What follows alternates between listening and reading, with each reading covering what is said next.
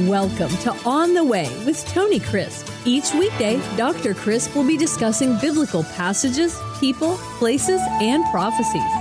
Tune in daily to start your day right and deepen your understanding of how to better walk the way and enjoy the journey. Here's your host, Dr. Tony Crisp. Welcome to On the Way. This is Tony Crisp, and this is the 365 Bible Reading Plan. Today is July the 8th, and our passage for today is Jonah chapter 1. What a tremendous short book this is. It is a monumental book in the Bible because of Jesus referencing it. And because the miraculous, it has been attacked, like the book of Daniel, like the story of creation, and any other instance where there is a divine supernatural act that there's no human explanation for it. It's always going to be attacked by those who do not believe in the Bible's miraculous stories. You see, you either believe that the Bible is a supernaturally inspired book, a supernatural person inspired it, that is always right, that never fails, that is always accurate, or you're going to be looking with an anti supernatural bias eye at everything in the Bible.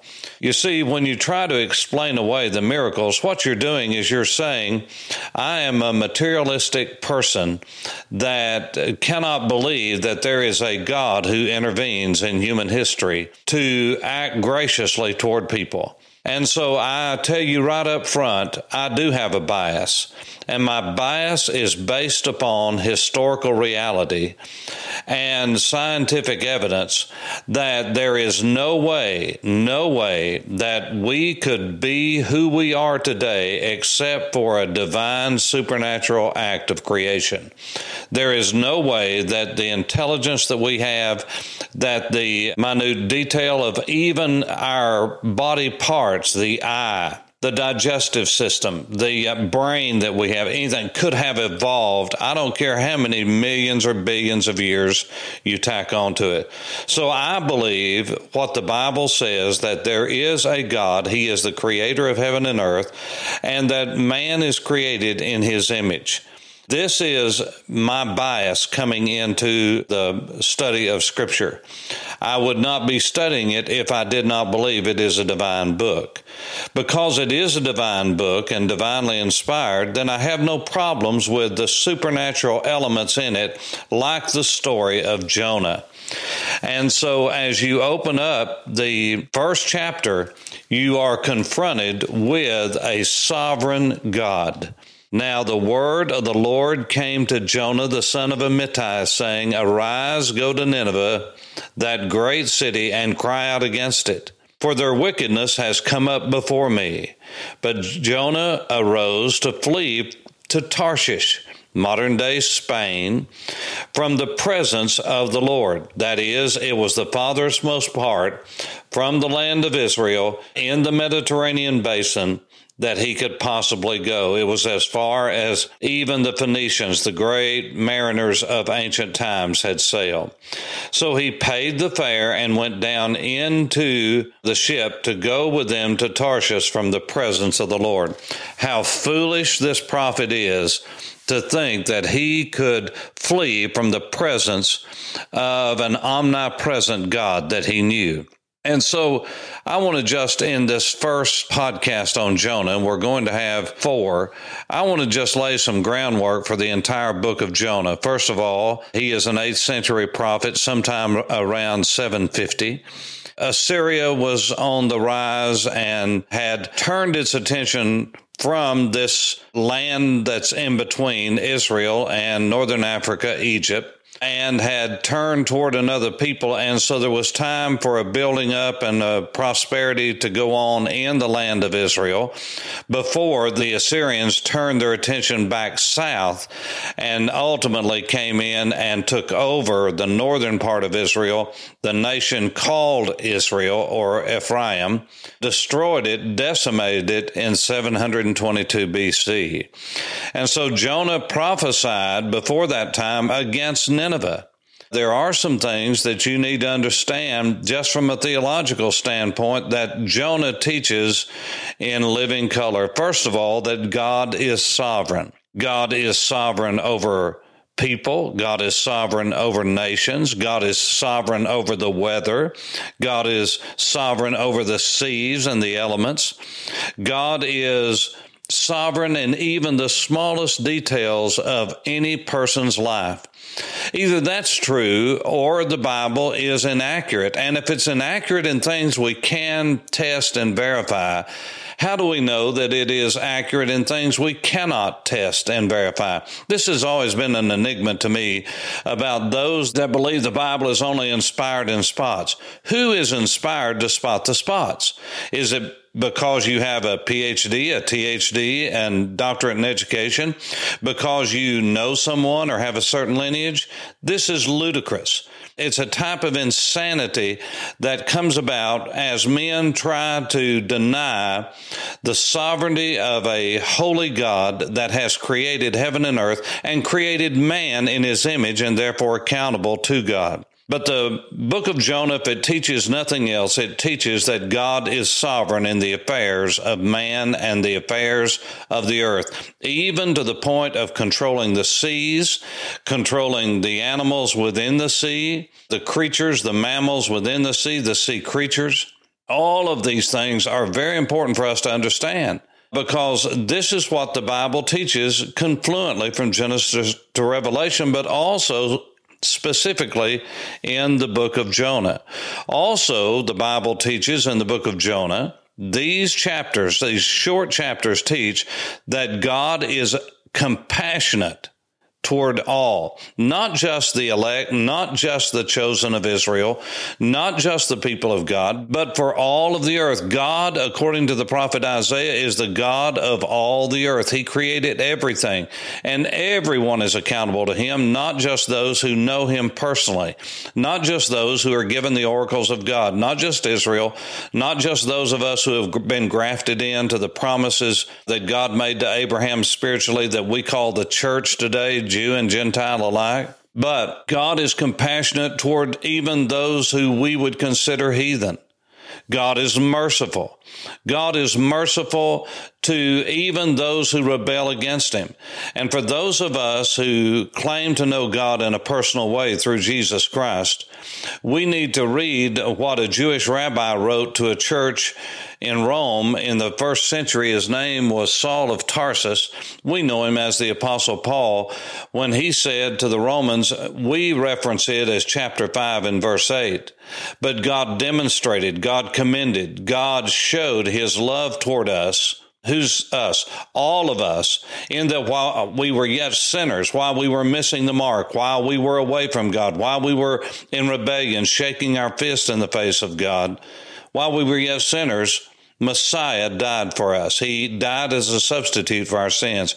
God is merciful. And in the book of Jonah, God shows his mercy to the sailors that were in the midst of this storm, in the midst of the sea in the Mediterranean, this great non tidal sea that swirls in a counterclockwise motion throughout the year. And God was merciful to the sailors. God was merciful to Jonah. God was merciful to a wicked nation whose capital was Nineveh, the Assyrians.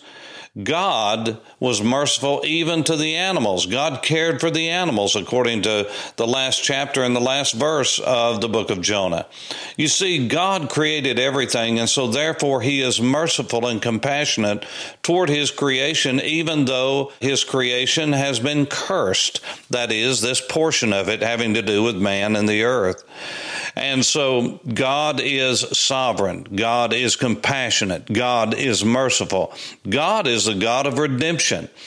If you cannot see redemption, God was so merciful even after rescuing Jonah and sending him, God still said to these wicked people in Assyria, You've got 40 days. God didn't have to give them 40 minutes, 40 seconds, but He gave them 40 days and said, Get your act together and turn from your wicked ways, or I'm going to destroy you. God announced judgment and said, You have an opportunity to flee, but if you don't, then judgment is surely coming. And the scripture says, from the king all the way down to the lowest citizen, they repented in sackcloth and ashes and fasting and prayer. And God saw it all. God observed it all. He's not disconnected.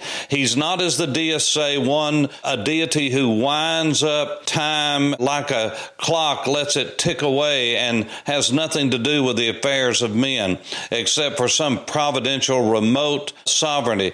That's just not the God of the Bible. That's a God of our own making, one that we have made up along the way.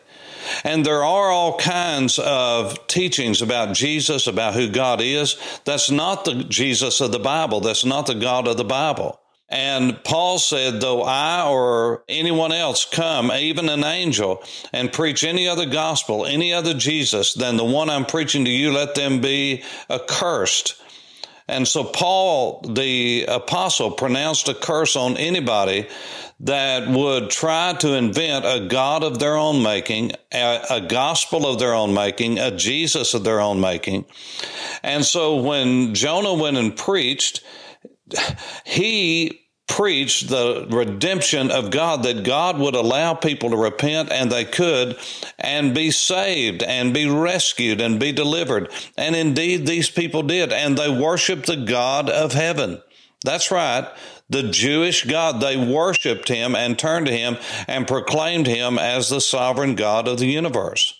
And so all of these things are wrapped up in the teaching, the miraculous teaching of Jonah and the story of Jonah. Jonah is also a type of Christ. We'll see as we go down the road. Jesus quoted and said, just as Jonah was in the belly of the great fish, not a whale, the great fish, that one was prepared especially. Where did we get that there has to be a whole species of Jonah, man swallowing sea creatures in order to justify this? God prepared this fish for Jonah. And God is able to do that. He is the creator. And if He can bring everything there is, ex nihilo, out of nothing into something and make the intricacies of man and the seasons and everything having to do with design and order and creation, it is nothing for Him to create a fish that if it was just a one fish for this particular occasion.